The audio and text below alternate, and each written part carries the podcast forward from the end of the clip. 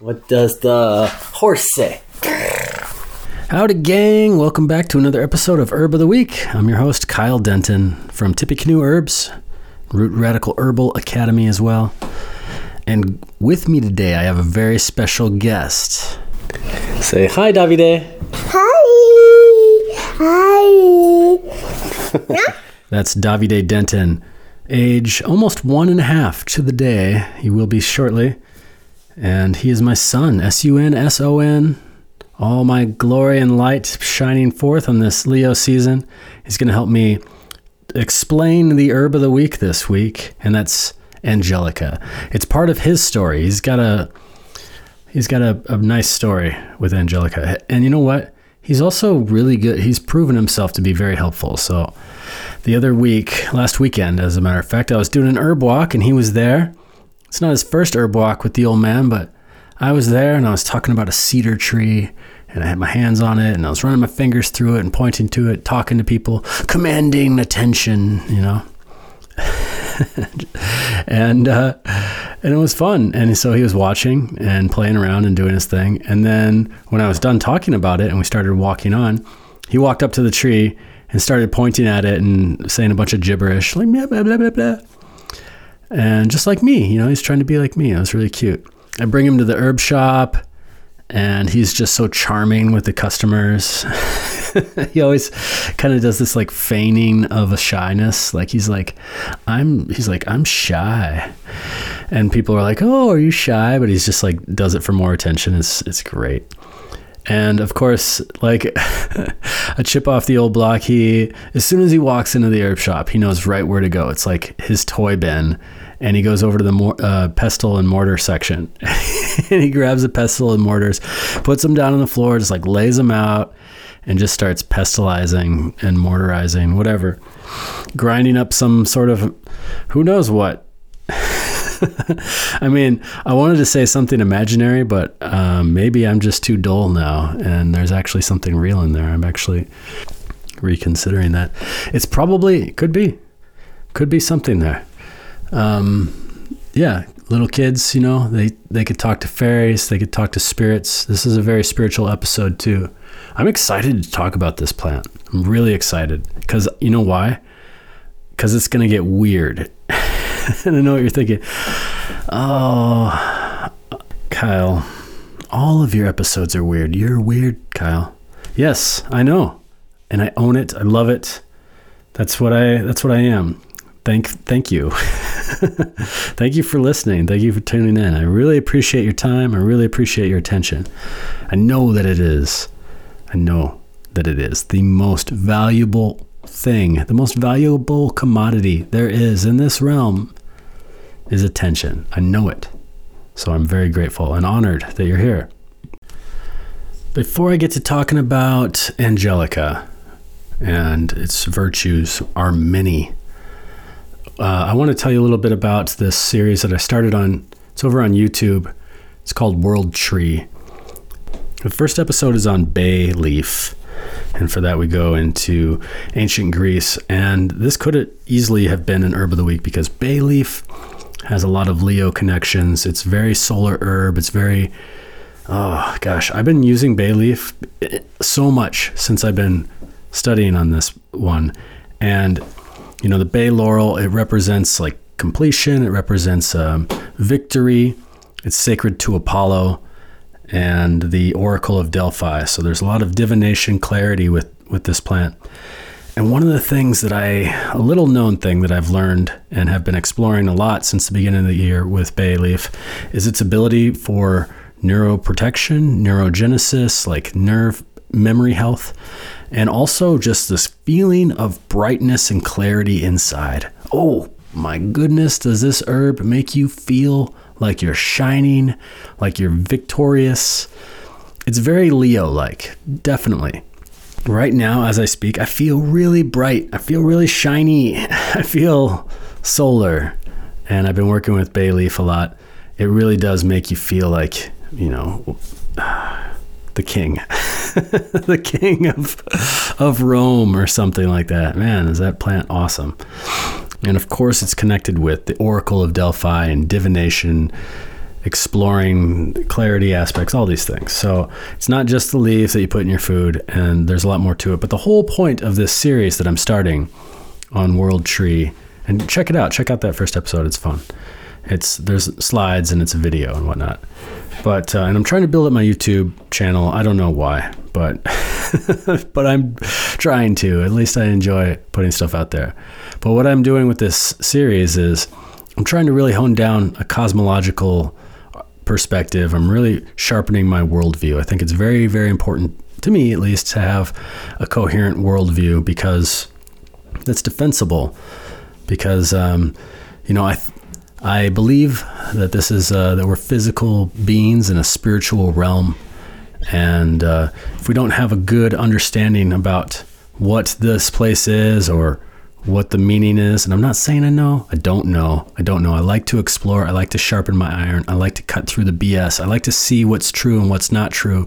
And one way I can do that is through um, putting my steel in the fire and hammering it, hammering my worldview out and putting myself in uncomfortable positions.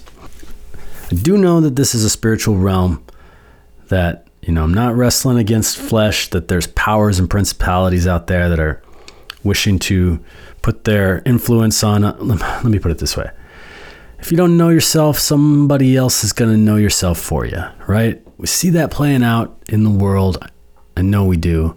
I know that we see and we interact with people in our day that maybe not acting in their best interest or their highest self. I could say the same for me. I do that all the time. I'm always wrestling with that not like immune to it, but uh, I try my best to become aware of it. And I think that we could find a lot of help with Angelica. The way that I see it, the way that I see this realm is uh, we have the Hermetic principle, the Hermetic axiom as above, so below. Everything is mind. That's the first one. Um, the, the principle of correspondence is the second. I, I'm into the principles of the Hermetic principles. I think everything is vibrating. I think everything is just a degree and of vibration. Like, you know, this desk is just a little bit more denser vibration than my mind. And my mind is a little bit more denser vibration than my spirit. And my spirit is a little bit more denser than other people's maybe. But anyway you get the point and so on and so on. Um, here we are condensed in time temporal temporarily on this plane of inertia. Up there in heaven is the infinite potential and it's all connected like two wheels are connected by an axle it goes from one wheel to the other, and that is the central axis. That's the central pillar. That is the world tree. And I see the fractal nature of that occurring all the way down to the individual. Here's a visual take an apple off an apple tree, put it on your table. You got the stem sticking straight up. You take a knife, slice it in half. You got a little toroidal field right there. It's a toroidal field. It's the same exact representation of the tree itself. The tree looks like that toroidal field if you bring your focus way out. You have the canopy above, the roots below. It looks like the um, the stylized Celtic tree of life. We have a central pillar that moves through us. It's called the Sushumna in Sanskrit. It's this still, soft, dielectrical plane um, and within that, at the plane of inertia, is where our heart beats, pump, pump, pump, sending out all this electromagnetic activity. And it's like we're standing inside of a donut, and there is our electrical field that just generates out from us, shoots up uh, centripetally from our heart, expands outwards six feet, magic number, where we can gather information from all the other magnets interacting with us six feet apart, six feet under, all of this black magic words, 666, right? Um, that's why they didn't want you to stay within six feet. And then it comes back in and it brings all that information right back up uh, centrifugally. And it informs the heart space and it just keeps activating out, sharing our joy, sharing our abundance, whoop, bringing it back in. Um, we talked about that in the last episode, but to me, that is the representation of the world tree that we have in ourselves. And we look for that in nature and we look to represent that in our communities. And so, a really good example of that would be the Christmas tree. Bringing in a Christmas tree in the wintertime, it's a one for one spiritual connection. You got the gifts from above, imaginary, uh, you know, spiritual deity or something manifesting physical gifts, right? Whoop, right there in your living room or whatever. Um, then, all, of course, a lot of people have lost the they keep the traditions but they lose the spiritual sight. And that's what i'm interested in regaining. That's what i'm interested in teaching and bringing about again is the spiritual reasons. Like why do we go why do we do these steps? Why are we doing well like what is the meaning of all this? And what is the gravity that pulls us toward, towards these traditions? Another good example would be the tree in the center of town this is something that is not particular to european villages but it is there. It's also in Central American, it's also in Asian villages, it's in African villages, it's everywhere. And the tree is, let's just say in Europe, would be the place where people gather for the market. They all gather underneath this tree. And they bring in, of course, the tree is the mercurial aspect too, you know, center of town. But also as a market, you know, everybody's coming from outside of town, bringing their goods, bringing all their stuff. There's this money uh, transaction, transaction, movement of of energy around this thing. Okay, market packs up. By afternoon, you have some civic duties and civic affairs in the center of town. Maybe even some cold justice that's performed near this tree. Right. So all of this stuff is you, in in Europe. Some of the trees are oak, you know, or even in uh, northern Europe would be the ash, which is symbolic of Yggdrasil, the world tree, the stylized world tree itself in the Norse mythology. In the Mayan culture, there's the Kapok tree or the Ceiba, it's called, in there. And, you know, the list goes on and on. And what I'm really interested in exploring is why, you know, what the tree is and uh, f- finding that cultural connection to it through the lens of an herbalist and a medicine maker and just understanding the medicine of these individual trees. The first one was in Greece, but of course, you know, we could talk about all the different kinds of trees around the world, how they have that community spiritual connection to the world tree. And this is relevant to um, the herb of the week today, which is Angelica, because it also has these kinds of connections, especially because it grows in places where there's not a lot of trees that grow and it has that stand in function. So I'll get to that here in a little bit, but first I kind of want to tell you a little bit about the medicine itself. I can, I think I have a plan. Here's my plan. You know I'm a flow state guy. This is the thing about me. I'm all about the flow state. I'm really into the flow state teaching. Um, it's my it's the way I can be authentic. I'm not opposed to instructions or anything like that. Or when people are doing their point by point presentations, it's not boring to me if they're, you know, they, a lot of people are really good at doing these types of things. I'm not. and it would show if I did it that way. I when I see an instruction manual, I start at the center and I kind of like work in a spiral um, in out, outwards direction until I reach the beginning and the end simultaneously. And that's how I like to do things. And so that's why I can go from like, you know, the 60,000 degree or 60,000 foot uh, view all the way down to like the microcosmic view and just keep going back and forth. And I hope that you are you can enjoy that kind of experience when, you're listening to me because that's how I operate. Um, I don't even remember what I was talking about. Oh yeah, the flow state. Um, so yeah, because I'm I'm in that, I kind of do have to tether myself a little bit. So I'm going to say this for the sake of you and me. Uh, here's my plan. All right. So I'm going to tell you briefly about the medicinal actions, okay, uh, the flavor, all that stuff, and I'm going to support it eventually with the myth cultural applications like angelica like angels like what the heck are those things? And um, all throughout there i'll be sprinkling in some medicine making tips. I'm going to tell you um, about davide's story and and how it's referencing angelica. And then i've also discovered a virtue of this plant that in my knowledge is completely original remedy. Like n- uh, there's nobody else that has a remedy for like I don't even think people recognize it as like a something that needs a remedy. but I do. And I also have found a remedy for this situation.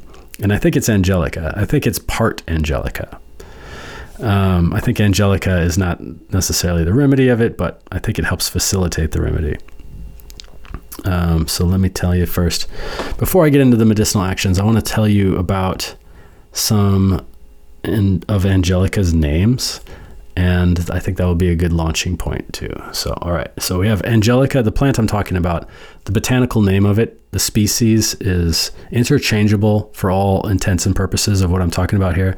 All the different species of Angelica, and there are many. There's maybe more than 50. There's at least 60.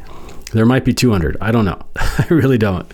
Um, but they all have different specialties. Like they're all good at basically the same thing, but some of them are have these specialties. So let me tell you about there's Angelica is the genus, and then there's species like Angelica archangelica, which is the official Angelica in a lot of the pharmacopoeias. That's the European version. That's the the big tall one.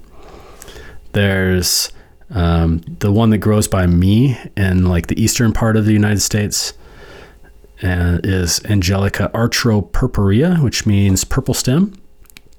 There's uh, there's the Chinese version, Angelica sinensis, which is also known as Dong Quai. And there's just, the list goes on and on. But I want to tell you about some of these common names because these are the ones that I think are more fun.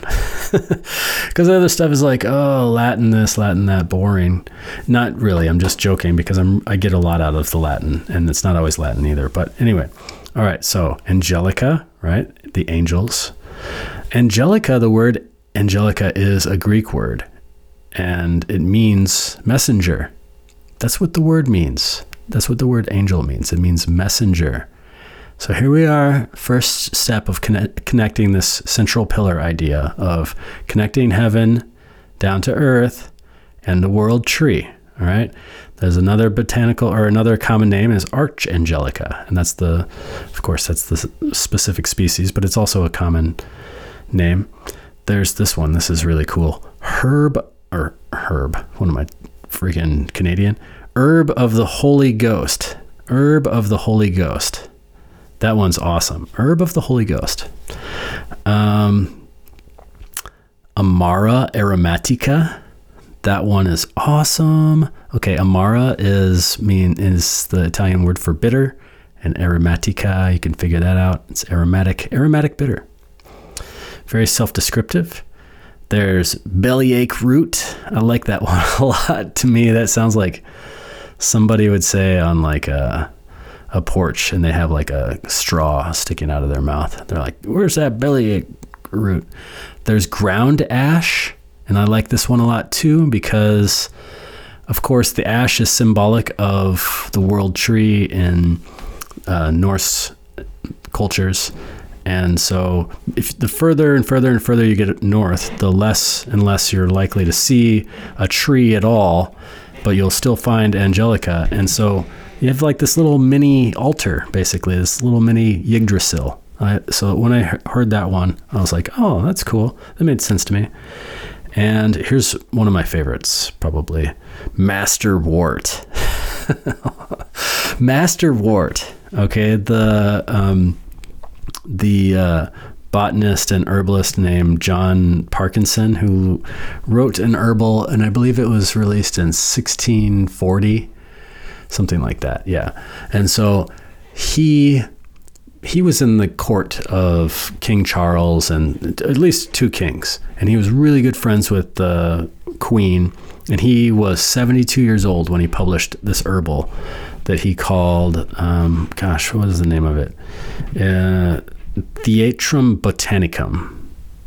Yeah, the theater, the botany theater. And then he had another one that was more of like a garden gardening guide called it's really famous called Paradisi in Sol or Paradisi in Sole. Um, but he was a he's a, a famous, you know, herbalist back in time, but for some reason, like Gerard and Culpeper and stuff like that, those are more common names than uh, John Parkinson. But John Parkinson, who was like 72 years old when he published this stuff, so he was, you know, he's not like some spring chicken. He's writing about plants his whole life. He's in he's doing herb walks with the queen you know? I can just imagine him going around like arm in arm with the like your majesty like behold like this is angelica. Um, and then you know the virtues are thus. He uh, he called angelica the he has so much good stuff to say about angelica but one of the things that he said about angelica was that it would be the cure for any disease that he's ever seen, something like that. I'm paraphrasing, but he said that you know he's the one that was calling it masterwort and said that it was it would I think he used the word cure. I think he did. I don't use that word, but I'm pretty sure that John Parkinson's claim was that that this angelica was the cure for all diseases. And you know what? When I'm working with this plant and when I'm really in tune with it, I believe him. I do because this plant is freaking profound. It's so profound. Okay, so to put myself in the mood here, I'm going to take a little, I have an Angelica tincture in my hand right now. I'm going to tell you something though.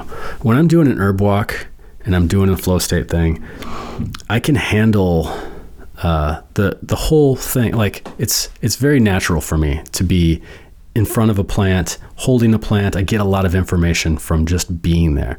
I know I have the things on my mind that I want to say, but when I'm just like running my fingers through the plant and holding on to it and telling other people about it and just being present, knowing the songs of the birds when it's in bloom, knowing the songs of the birds when it's in seed, knowing the angle of the sun at the time of the the, the places that it likes to be. Um, in any situation with any plant, I can I get way more information. I get way more. It's like I, I definitely feel that is uh, I don't know is that a, is that like the shaman thing or something? I don't know. I'm not like calling myself one of those, but I do feel when I'm here in the basement doing my my recordings a little bit different if I don't do this little ritual that I do. And here's the ritual. I when I'm recording this, I imagine myself I like have a surrogate ground and I just put myself in this position where I'm actually talking about the plant. There's another thing too. When I'm talking about a plant, I can take all of the attention that everyone gives me uh, at an herb walk. And again, I know that attention is the most valuable thing in the world and it's like a lot of power, you know. And I can just hold on to a plant and zoop, ground it out. I learned this because I, I'm a musician. I've played in a lot of bands. I've played all around the world, and when I have a guitar on and I'm plugged in, I can take that whatever is coming, all that attention that's coming towards me, and I can transmute it back. You know, amplify it, if you will, and um, it's a lot more difficult without a without something in front of you, you know, or something to hold on to or, or ground onto. At least for me, um, I feel that that that that uh, energy, and it's uh, profound. And so when I'm standing next to a plant, I can really ground that out. So that's what I like to do on these presentations. I really feel like I can ground out all of this experience by just imagining myself there. So I think this will be a good way to learn the plant with with me. I'll, I'll, I'll describe what I'm experiencing. All right, in my in my uh, journey. So here I go, and uh, I'm off to this place where I know the angelica grows. It's early spring, and early spring for me. It's probably late spring for other people, but around the beginning of May. And um, the grass is so green and so dewy, and the stream is sparkling and there's still a hint of coldness in the water. There's fog kind of lifting off of the ground in the beginning of the day. The birds are thriving. The birds are really singing their spring songs. They're still migrating. They're still on their path. There's even people out. I'm nodding to people because I'm leading my herb walk and there's some people out with their like binoculars and there's always this like, "Oh, what are you looking at?" And I'm like, "Oh, what are you looking at?" And and I get to the Angelica, And there it is. It's as tall as me already. How did it get so tall? Where did it come from? It's going to get taller. It's going to get six, seven, eight feet tall, maybe nine. But, but I'm realizing, yeah, we haven't had many days over 70 degrees all year. But yeah, here it is. It's just doing its thing. It's bringing forth all of this this power. It's amazing. How did it get so big? Not only that, the plant is blooming. The flower is beautiful. It is, there's the central stem that comes up from the flower, and then it's in the carrot family. So it's like all the other Umbelaceae characteristics, except unlike it looking like an umbrella, like a lot of the carrot family plants do, it's all sphere. It's all encompassing sphere. So it looks like a firework. It looks like a, oh man, it looks like you're standing in the middle of a dome and there's all these, there's all these stars just glimmering in the firmament. It's beautiful. Each one of these stars, each one of these little tiny flowers is white and it's a magnificent white. It's like tiny. You have to look at the flower so carefully, but when you see it, it's like glimmers like a little fairy on each one. And I'm catching a glimpse out of the corner of my eye of the leaf. There's the leaf of the ones that I have near me, the Archopurpurea, at the very tip of all of the leaf leaflet tips is a tiny speck of white and it's just like these little jagged edges, and each one of them has this tiny little speck of white that you really can't see if you look right at it. It's like a corner of the eye catches the light kind of glimmer. It is very angelic, this plant. It stands above uh, all the other plants in this beautiful time of year. Okay, so now I'm going to go to another angelica patch in my mind. And here I am, and it's also by the water. It's by some still water. There's a river over there. And I'm really happy to see it here because it's a little bit later in the year. I can see the sun is higher in my mind's eye. It's almost directly overhead. And it's the sun is just like roaring like Leo. It's just fiery, fiery, high in the sky. And the plant is in seed now. And the seeds are like um, you know, other plants of the carrot family, like fennel seeds, like dill seeds, like, um, um, yeah, like all of those, except they have this little um, textures. They look like little raisins. They look like shrivelly little raisins. And the, the stalk is hard now. It's not so flexible anymore. It never was really that flexible, but it's not green anymore. There's no no longer any green in it. It's all purple. It's starting to turn brown. And the little glimmer on the leaves is fading and it's becoming the leaves are fading and becoming brown. And I'm realizing now as I'm standing next to this plant in my somewhere. I was going to say in my mind, but I don't want to discount the possibility that I'm actually standing next to this plant somewhere. Um, that uh, it is a springtime plant. And so I think that's a really good way of that's another signature of this plant too. So let me let me do this other trick that I do. And I do this for my for my classes that I have too in person where we sit down and I make a cup of tea and I offer it to everybody and um, I don't tell them what it is.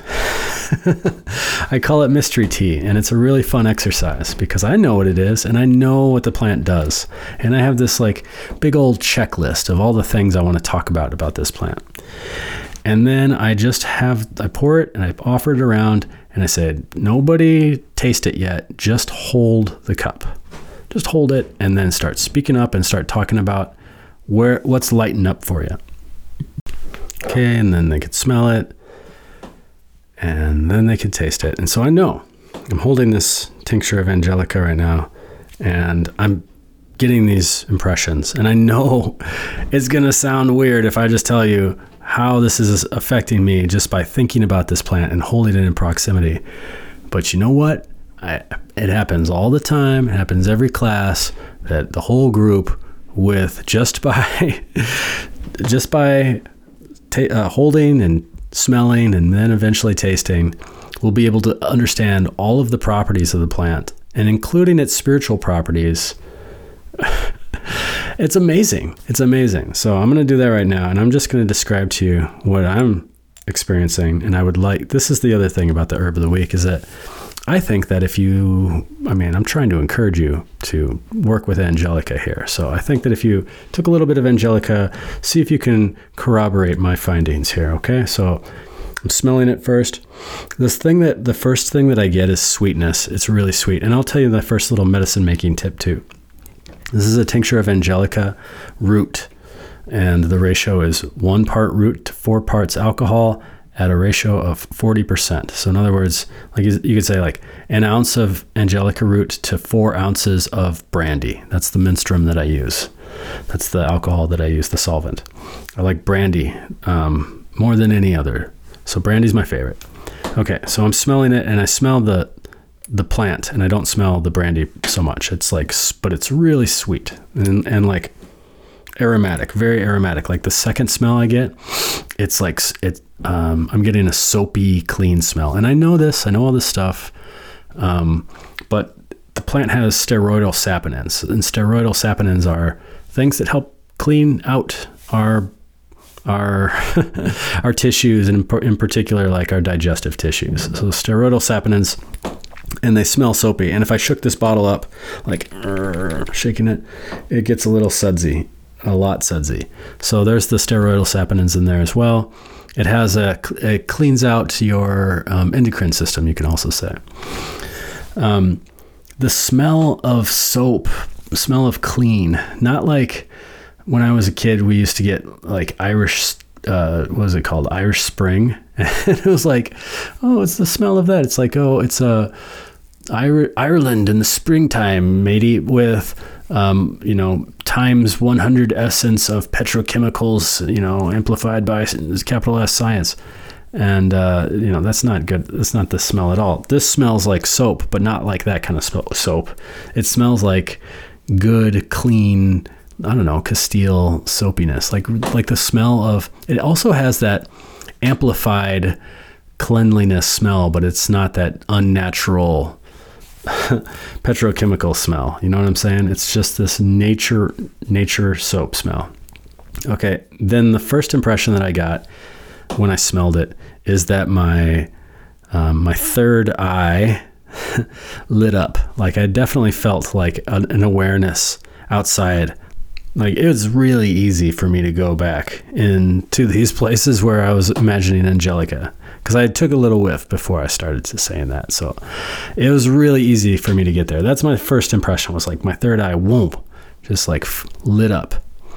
Um, the second thing that I noticed when just by smelling it is that my ears felt different. I would say like the pressure equalized. I don't know how to put it if they felt I didn't realize that I had pressure in my ears until I smelled it and then I felt like it decongested my ears and I have a I have something that I could explain how that works. I know that this plant has uh, is it helps to it's a hari to vata and kapha as you would say in Sanskrit or in Ayurvedic tradition which means that it it helps to relax the vitiation of the wind element and the earth element in the body. It helps to deplete those from the body. So if you have too much excess of wind and space, and wind and space lives in your ears, and it, it, and it lives in your nose, and it lives in your mind, and it lives in your colon. So this is a really good plant for that.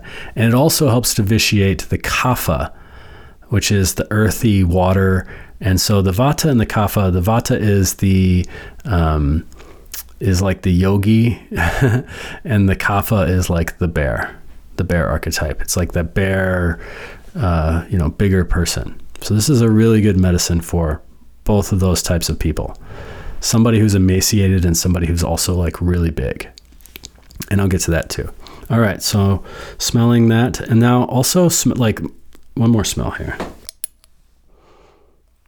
Um, Wow, that third smell, like I really got in there for that one.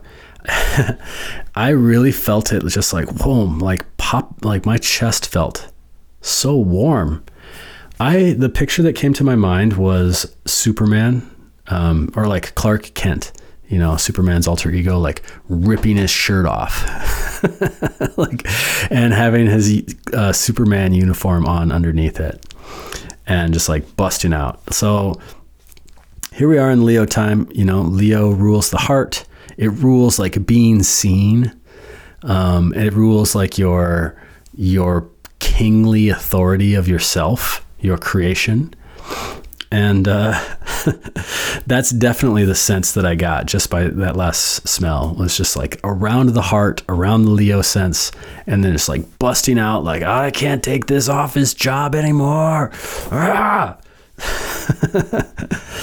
and uh, that sensation is like migrating downwards from my heart. So I get this f- sense of starting in the third eye, there's the ears, then it goes to like the chest area, expansiveness, like this expansive quality. And then like this downward movement. Okay. It's the root of Angelica. And that's the thing that's primarily used in commercial Angelica use anyway. And um, roots, especially of carrot plants. And I learned, you know, I know this from Steiner and stuff too, but like the the carrot family plants and and, and taproot plants and and uh, not that angelica is a taproot, but roots have a rooting energy. Let me just put it that way. It brings our energy down, down, down, down, down. So let me take a little taste of Rooney here, just one drop. See what a drop will do. Um, immediately back to the ears. uh, sinuses and just clarity. Like I, I really feel like I can concentrate and focus a little bit better. Maybe the rest of this will be less rambling. Maybe I should have taken some before. and stillness. I'm feeling like a lot of stillness. Even though it's like I'm feeling stillness and there's motion and movement like tumbling inwards into a stillness as if like Something is falling down a tube. Okay, wow. Okay, cool. Um, the flavor of Angelica is very bitter, but the smell of Angelica is really aromatic, but it's also aromatic. I'm getting the aromatic flavor as well, but I did not smell the bitterness before. I smelled sweet and aromatic, and now I tasted it and it's bitter. And so there's our first big clue on what's going on with this plant. You know, plants that are aromatic and bitter, or as the other name of this plant suggests, um, Amara aromatica. Plants that are bitter and aromatic are some of the best healer plants that we got. They are the best. Here's why aromatic plants make things expand outwards. They take away tension and they improve our vitality by moving things outwards. In a mental sense, you have more concentration, more consciousness. You bring your energy from your core of your body outwards so you could see things and colors that you couldn't see, you could perceive sounds that you couldn't hear. And um, it just diffuses your energy outwards from your core. While bitter plants do the opposite. they bring your energy that's too expanded inwards so that you can focus on your parasympathetic, your rest and digest phase. It brings your energy back inwards. So, how the heck? what the heck is a aromatic bitter plant going to do? Well, it just has all of these directions that it wants to go. Here's some other aromatic bitters yarrow, mugwort, here's an interesting thing that just occurred to me. I was thinking that yarrow, which is a plant that's aromatic and bitter, has a lot of healing on the circulation of the body, in particular the blood and the circulation of the movement. And I was going to, I have this spreadsheet of all the herb, herbs of the week that I'm going to do, where they're going to go and I play around with it. You know, I'm always moving it around and stuff, but I have a pretty set idea of where yarrow is going to be. It's going to be in February for Aquarius because I do think that yarrow is a very Aquarian herb. And oh, wouldn't you know it? Huh, that's interesting. Okay. Even cool synchronicity. This is also occurring to me. All right. My birthday in February in Aquarius, I was going to do yarrow during my birthday week because it's like my favorite plant. And I was just going to celebrate it. And guess what? We are 180 degrees across the zodiac from that right now. This is my this is my solar opposition. No wonder I'm feeling so sunny. It's like bright uh, just f- to picture that like if you have a zodiac wheel if you're standing on one side of the zodiac wheel and you throw a pass all the way across di- like straight across like where that will land right now will be my birthday or I know birthday, uh, you're not supposed to use that word. It's a legal word. It's under the dominion of Saturn. It's a death cult word, blah, blah, blah. It's all about legalistic. Okay, the day that I emerged, my breath day, the first time that I saw the sun, the first time I took a breath. How about that? Um, that, that's my, oh, it's like my, it's my half breath day. Half, it's my half, it's my other half of the year day.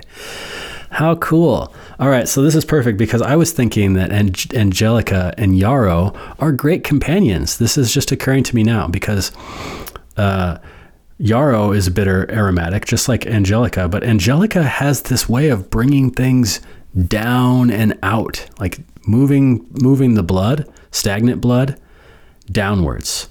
Whereas Yarrow has a way of moving stagnant blood outwards. So I like this plant a lot for. Okay, let's get into that. Um, movement of blood.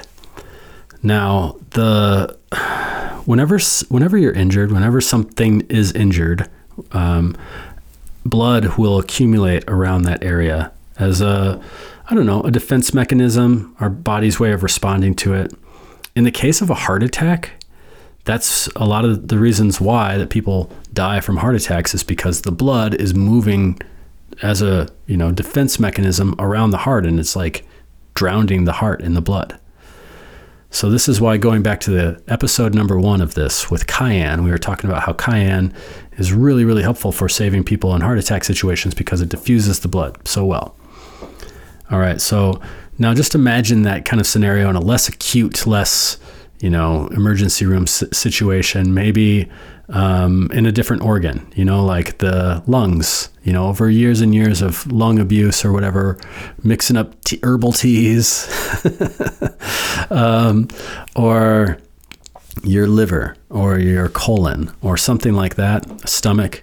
And there's just like stagnant blood in this area, maybe after after birth, maybe before birth, all these things, right? There's some sort of inflammation and there's and the body ha- can have a tendency to stagnate that blood.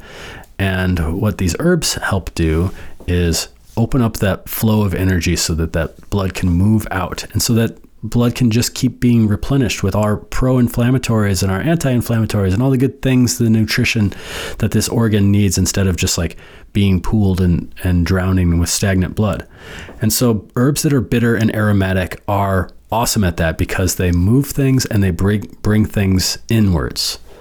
Okay, so Angelica is a is one of the uh, class act blood movers, and um, so I'm feeling that. And then also as a digestive tonic, like the bitterness is obviously going to be uh, stimulating the bile. It's obvious to me. I don't know if it's obvious to you, but whenever you taste something bitter, it's going to stimulate bile secretions, which is going to improve the way that you break down your fats and the, absorb your nutrition and detoxify the liver and, um, you know, make the bowels more regular and so on and so on, lubricate the intestines. And so, just bitter herbs in general are going to have a detoxifying effect and also the aromatic quality as a digestive herb is going to uh, soothe any type of congestion that, you, that we might have in our digestive tract, in particular, like gas, bloating. Um, I'm definitely getting the, you know, I, I like to use the idea of um, aromatics have a way of stimulating and relaxing at the same time, in the same way that if you turn a garden hose on and it's all kinked up, um, that the water's not going to flow out. So, yeah, uh, an aromatic will undo all of the kinks and turn the garden hose on at the same time. So you have both the movement of the energy and the um, relaxing of any of that inhibiting tension as well. So Angelica is doing that. It's moving the blood. It's moving gas. It's moving, um, and as a digestive aid, the way that it works on the liver, this is what we call an herbalism alterative. And it's really hard and difficult to explain what an alterative is without using the word alter. But I just like to say that it um, improves the absorption, the elimination, and the uh, assimilation of our metabolic stuff. So whenever we're talking about um, bad blood, what we're really talking about is it's not its morality, it's not evil, it's just that um, it has some excess metabolites in it that we need to get rid of, and that would be called for. We would be calling for an alternative in that case. Some great alternatives are dandelion root and red clover and nettles are probably some of the best. But angelica fits really, really well here. And I think it fits well in so many ways because it has so many great functions. It's going to help with decongesting the, the, the lungs, decongesting the heart, strengthening the heart, strengthening the circulation, strengthening the digestion, strengthening the, the liver, and moving out excess blood downwards. Definitely. Um, in Ayurveda, there's a, a notion of apana vayu, which means the downward wind. We have our we have our five winds. They all go in different directions, and the, there's the one that goes downwards. And I see Angelica having a very nice uh, rooting downward wind action. So, something that we would use to stimulate a menstrual cycle. And that is the specialty of Dong Quai. In the Chinese uh, materia, the, China, the Angelica sinensis, one of the best herbs that there is, probably used worldwide, even if people don't know a lot about Chinese uh, herbalism. A lot of people know about Dong Quai as an herb that will stimulate a menstrual cycle or relieve cramping associated with that. Cramping is tension, and here we have an aromatic herb that is moving uh, and dispelling tension at the same time. And so Dong Quai is really famous for that, but I think that all of the Angelicas will find a niche for that. And I and I feel like my Angelica that I am standing next to, the atropurpurea with its purple stems, that is a great signature for that. The purple stems is a great signature for the blood stagnation that is occurring in the body as well. Let's leave this stream now and head on over to Finland in a little Viking boat. How about that? Fin means end, finale, um, fine things. And so it's the end land. It's the it's the last place on Earth.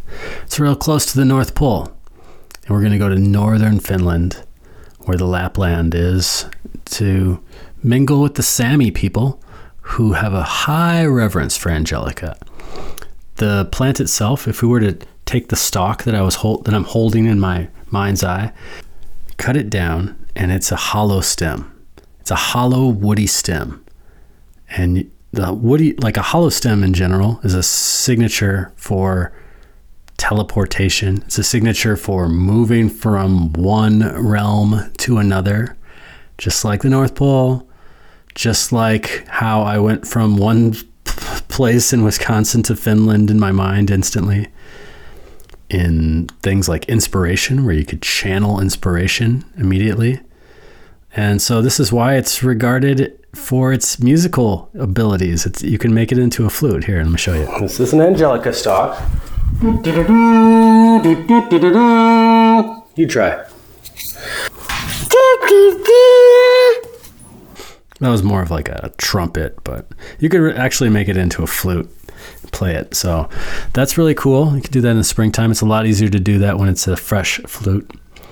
But the Laplanders call this plant bear root. Come fa il orso.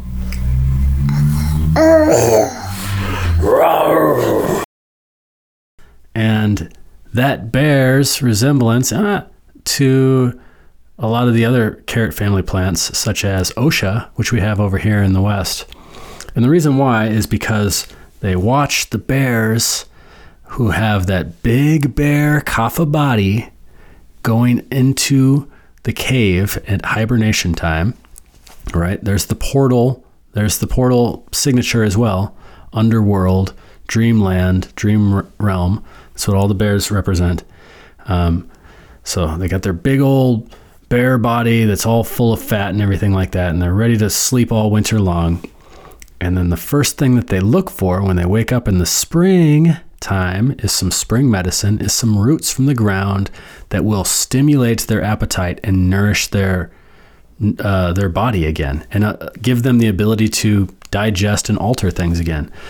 So there's both um, the Vata body type, the emaciated bear, the bear that doesn't have an appetite and is kind of sluggish and is just come back from the dream world, that has just come back from the spirit realm, just like the airy Vata types, like myself. And then there's the kapha type, which is also going to pacify that kapha digestion because it's really helpful for breaking down fats. So I really like that.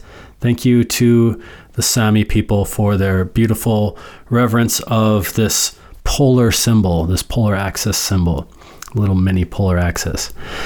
So, traveling down the continent a little bit from there, we're going into what we now call Germany, whatever this was called back then.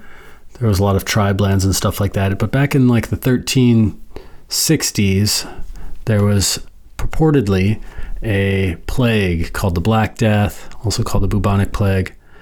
And um, that was sweeping through, allegedly, um, uh, sweeping through Europe and allegedly killed, you know, a quarter of the population or something like that, or even a third. lot And allegedly. And uh, so um, I'm going to get, I'll, I'll touch on that. I'll put a little asterisk on that here.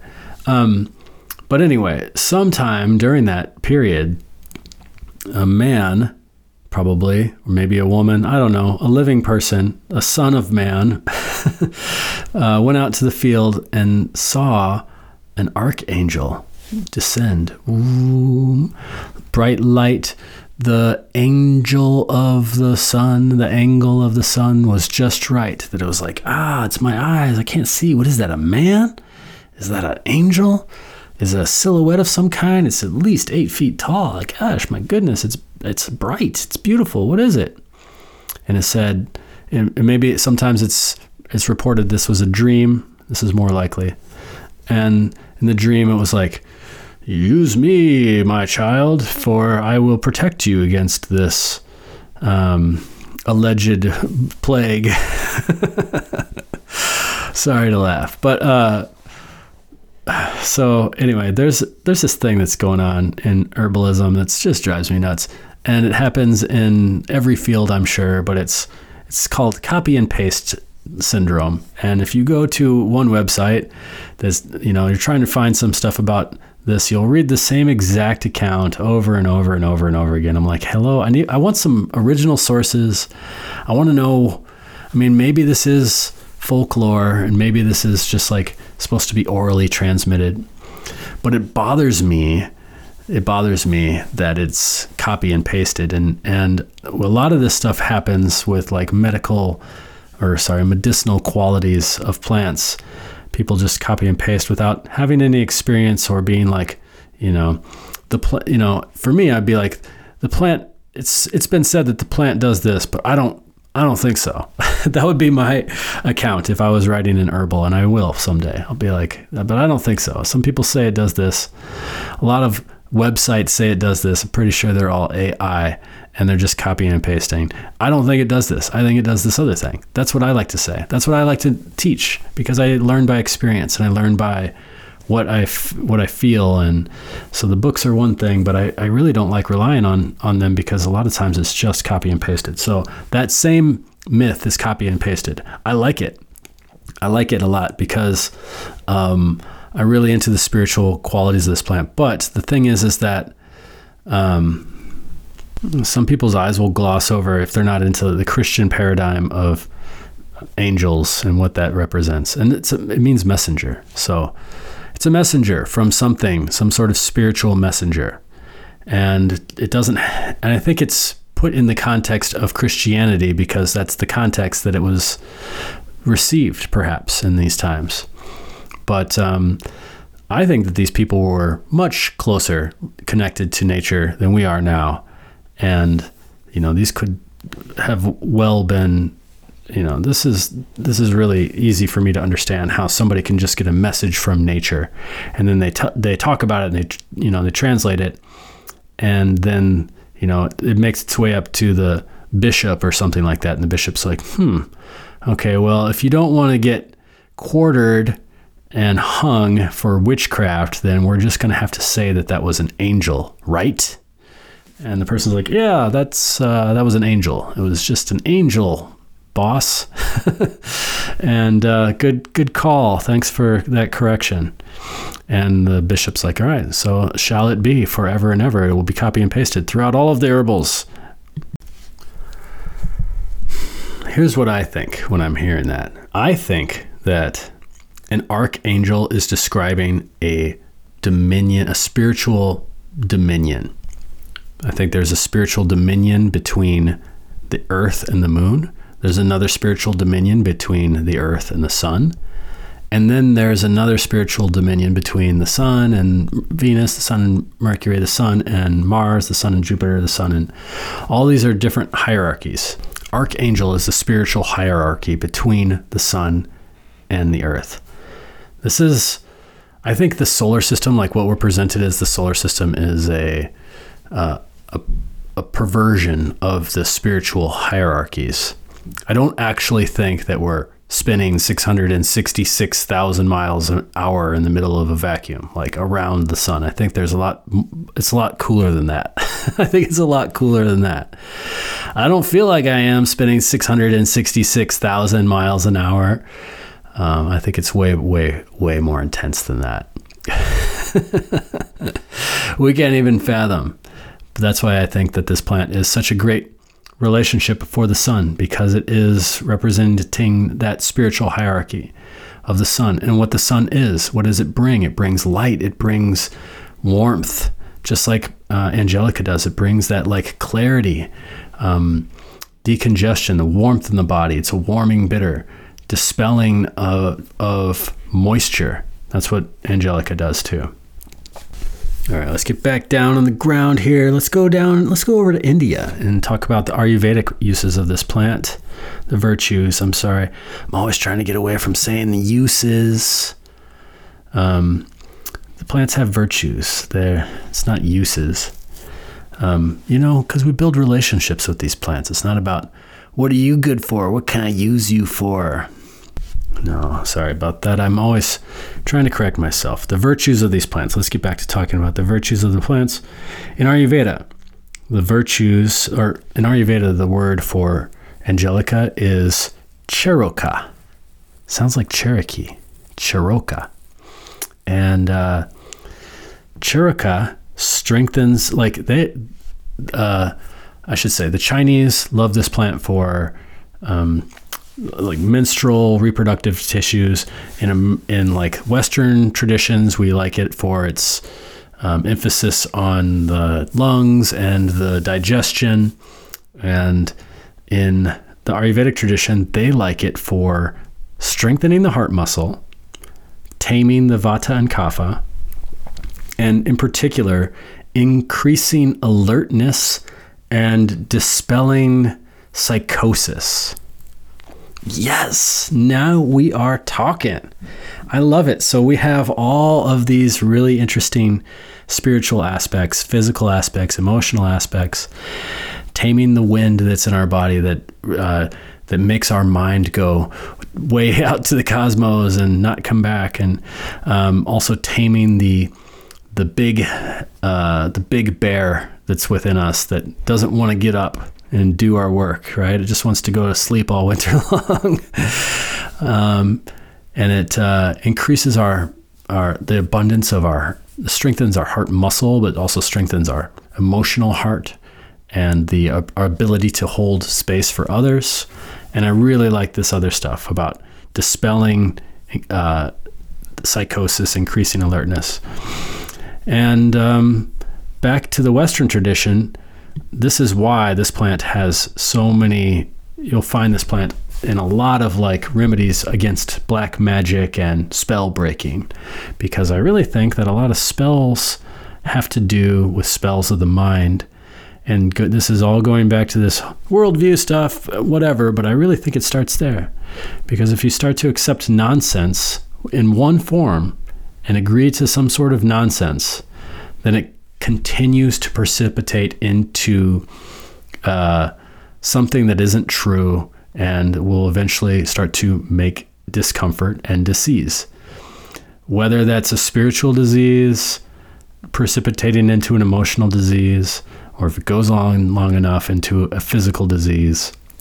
You know, these ancient views would regard everything that is manifested in the body as something coming from the spirit first. It comes from the unseen and it begets to the to the seen. And some of these traditions like Ayurveda are like, you know, they're karmically tied too. So it's not even like you know the the stuff that we accepted here like the nonsense that we accepted here it was like the nonsense we accepted in a former life or whatever and i'm not sure if i'm on board with all of that but i do see um, i do see a lot of cases where i could see how somebody's um, physical illness is tied to something that isn't true something that they accepted it isn't true a psychosis of something and just by overcoming that just by making the realization of that, it can instantly shift. It can instantly change and instantly heal. It's amazing. So I love Angelica as a great spell breaker plant. Um, spell breaker for all the different black magic spells that people are under. There's just a lot of them being cast right now. So we can work with Angelica for that too. Let me suggest how. Um, I would suggest holding some angelica root in your hand, putting it, you know, making a, um, an essential oil of it or um, a hydrosol of it, carrying that with you. That's how they would do it in in um, India. Would they would they would use it to like they would powder it and they would use it to like clean themselves with. Um, it was also good for in a lot of the Indian text I've seen referencing for like uh, drawing out poison. So there's this idea again of like the poison being physical poison, emotional poison, spiritual poison, whatever. Whatever's poisoning the well, whatever's poisoning your own personal well. I could see Angelica helping in all these situations. Do I think that people can get sick and from flea bites? Sure. Do I think that people can get sick from not having hygienic uh, lifestyle. Yeah. Do I think that people can get sick from living too close to animals? Yeah. Do I think that people can get sick from living too close to rats? Yes. Do I think that people can get sick from having a lifestyle that's based in their spirit that's close to the earth and, you know, being uprooted by other dominant forms of spirituality that come and supplant it? Yes. Do I think that people can die from Asiatic hordes that sweep across the continent? Of course. Do I think that uh, nobody died. No, I think that people died. I think everyone died. Everyone's dead now from there.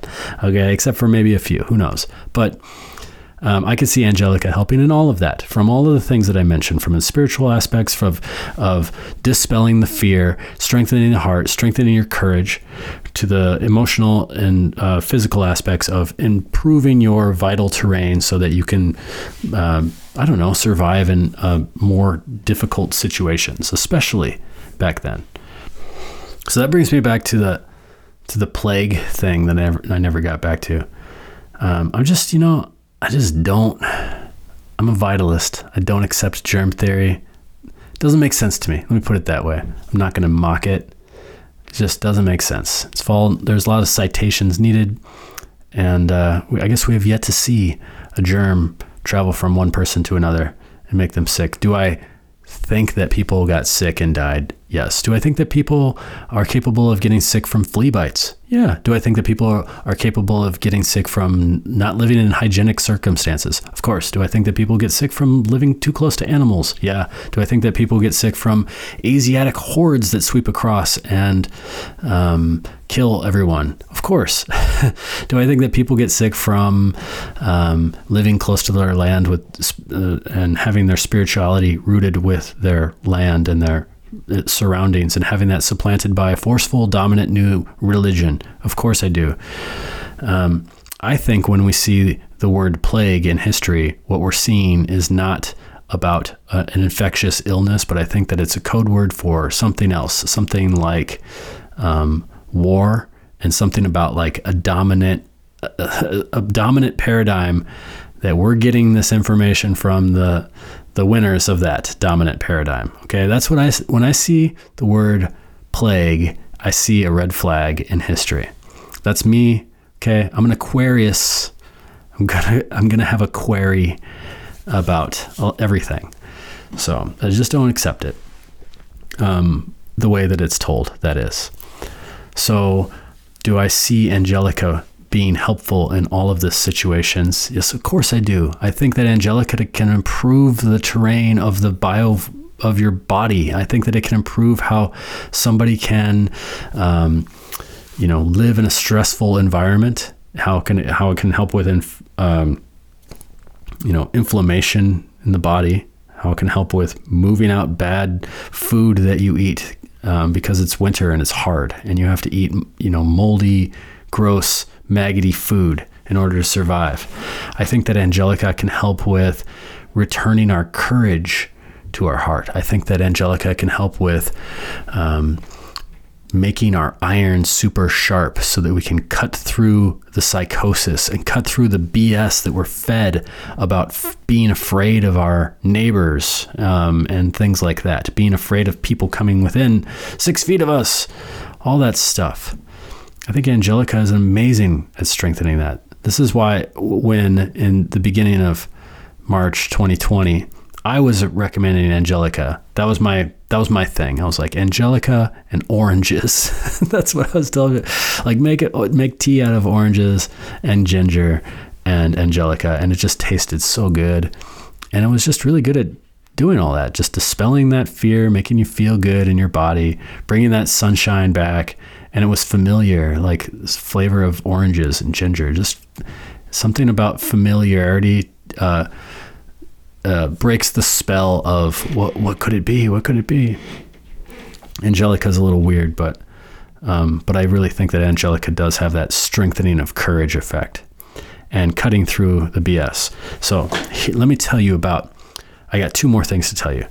One is my son's story with Angelica, and I'll save that for last. And the the last one I got from a dream from Angelica, un, not unlike this, you know, Germanic, f- you know, figure in history who got it from a dream about Angelica for the so-called plague.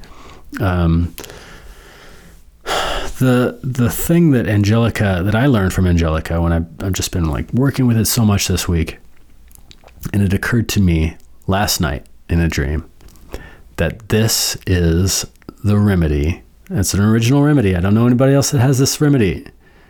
This is a remedy for aliens.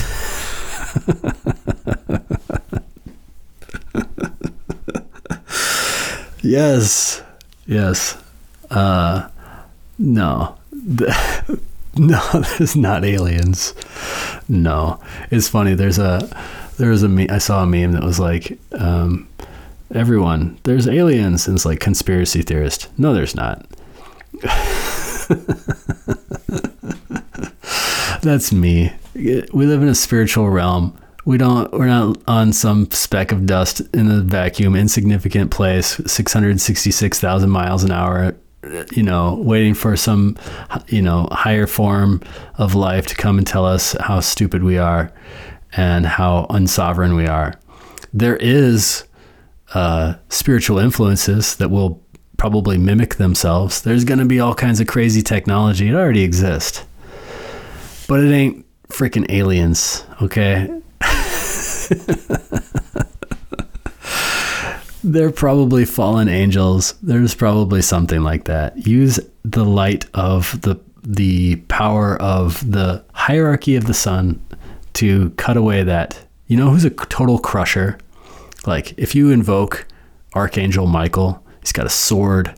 This is this is supposedly uh, Archangel Michael who appeared uh, as Angelica, by the way. Archangel Michael comes, he cuts things up Um, so I didn't I didn't talk about this either, but here's another here's another really far out one too. Okay. You can bust up chemtrails with vinegar. Okay, I know. I'm, I told you I'm. I have some weird pearls, and uh, you're not supposed to cast pearls before swine. I'm not saying you're swine. I'm just saying there are some. There are them out there. We're we're casting pearls among of wisdom among the wise here. When you see those things up in the sky, uh, modifying our environment, um, I think it's not just a physical aspect. I think that it's a reflection of our spiritual nature. And I think one way to uh, eliminate them is to know yourself, truly know yourself. And another way is to call upon some spiritual entities like Archangel Michael, like Jesus, who are total crushers. They are the biggest spell breakers. Boil a little bit of vinegar and it just works so well. It it really works so well. Um, because I talk about this, I have a bunch of people who come to me now and tell me, and I get text messages all the time and emails all the time. Hey, like, oh my god, I tried it. I can't believe it worked. And our skies are awesome now. Um, not today. I didn't. I didn't boil it today, and they were really out today. But when I boil a little bit of vinegar, I put a drop of angelica tincture in there just to mix in the influence of this angelic principle to call on the sun, to call on that that um, spiritual authority that goes between the light of the world and me and my central pillar and my relationship with the sky above. I don't think that it's all objective. I do think that there's some subjective elements to interacting with nature. I think that nature wants to be interacted with. And I think that human attention is the most valuable thing there is. So I think that by giving it a little bit of attention, really can interact with it and change it. It's crazy. I know. It's crazy. I know. I know. Um, I know. I know. But you know what else is crazy? I think aliens are crazy. I think people putting stupid clouds in front of the sun are crazy. So whatever. I think Angelica can help fix that. All right, that's a that's a that's a remedy for that. I'm laughing. I'm laughing at myself. I'm I'm serious. I'm dead serious. I'm dead serious. Okay, but I also think it's funny. I know it's funny.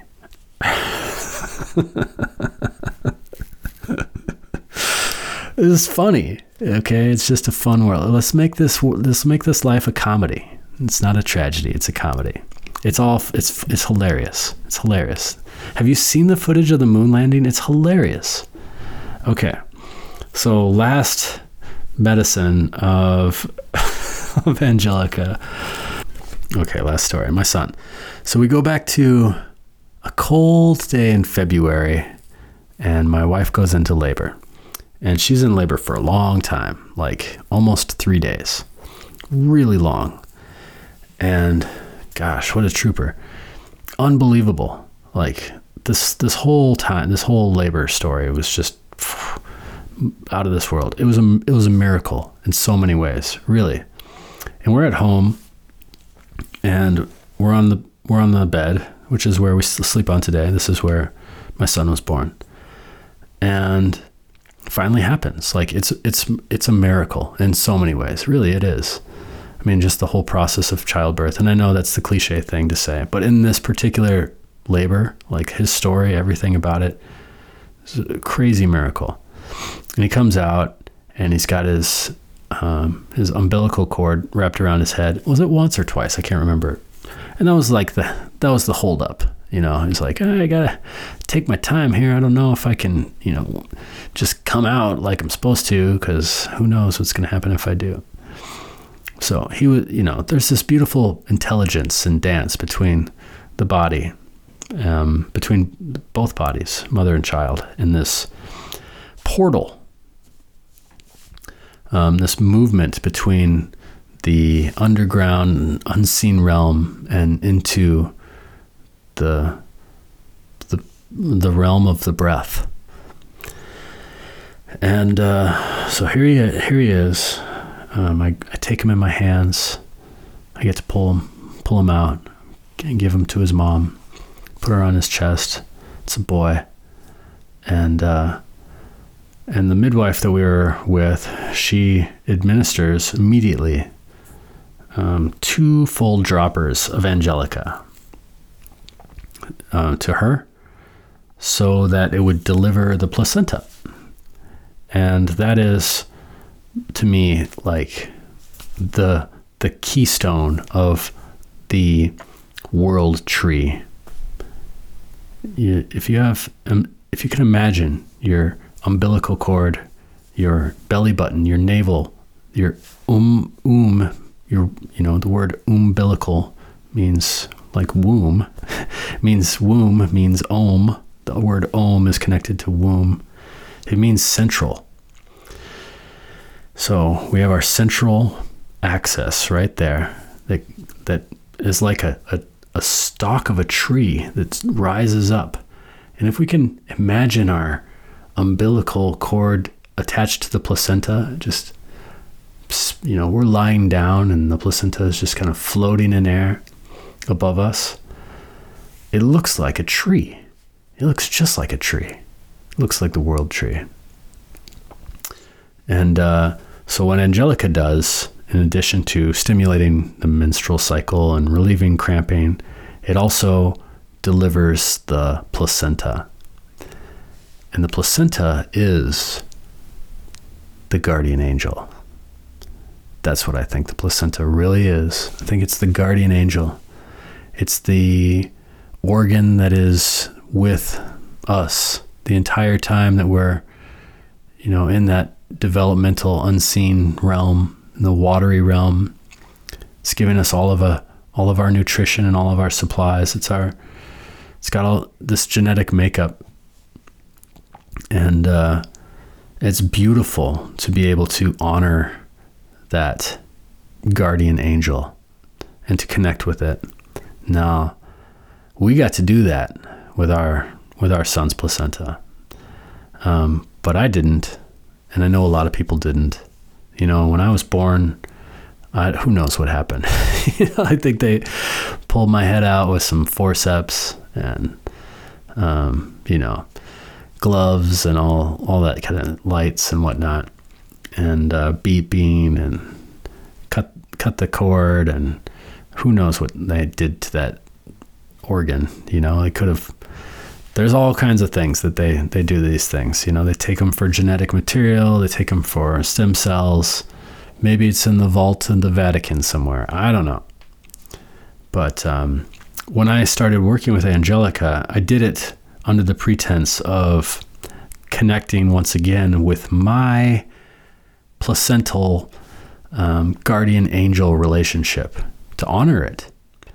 I'm just imagining now, um, you know, going going back and like digging up a spot in the ground in Tippecanoe County, which is where I was born, and putting it there and seeing a massive tree growing now. This is my age. It must be it must be freaking huge. it's so old. Oh man. So yeah, it's our guardian angel. That's what I really think the placenta is. And I think and this was the the the the first dose of medicine that my son had from uh, you know from the time that he emerged where he's still his placenta is still inside mama and it's the last medicine that my wife had still with you know all of that together to connected as you know mother child connected together. So i think it's really beautiful. I think it really does bridge that bond between heaven and earth in our personal way in our cosmic way and calling in our angelic guardian as well. Whatever that means to you I think that's a really good way of working with plac- uh, with placenta. work with the placenta too, of course. I think it's really cool to work with the placenta, but with Angelica, which is m- much less rare. What does Davide? What does Mama say? Mama. Good job. What does Daddy say? Daddy, daddy. That's right. Cool. Yeah, I don't think I could think of anything else to talk about. Let's see. We talked about placenta. We talked about aliens. We talked about chemtrails. We talked about strengthening the heart, improving the pituitary, um, ending psychosis, snake bites and venom, and the archetype of venom as well. The archetype of the this the lying snake. Um, talked about angels, what they are, messengers. Talked about the plague. Talked about Angelica as a bear root, um, bear medicine in general. Yeah. Oh, yeah, and all the other stuff that everyone you know always talks about with with. Uh, I just want to call this placenta now, with Angelica, which is uh, you know that is good for your digestion and whatnot. Blah blah blah. Cool. I think we got all the good stuff. This was a good one. I think I'll lead you out with some laughs.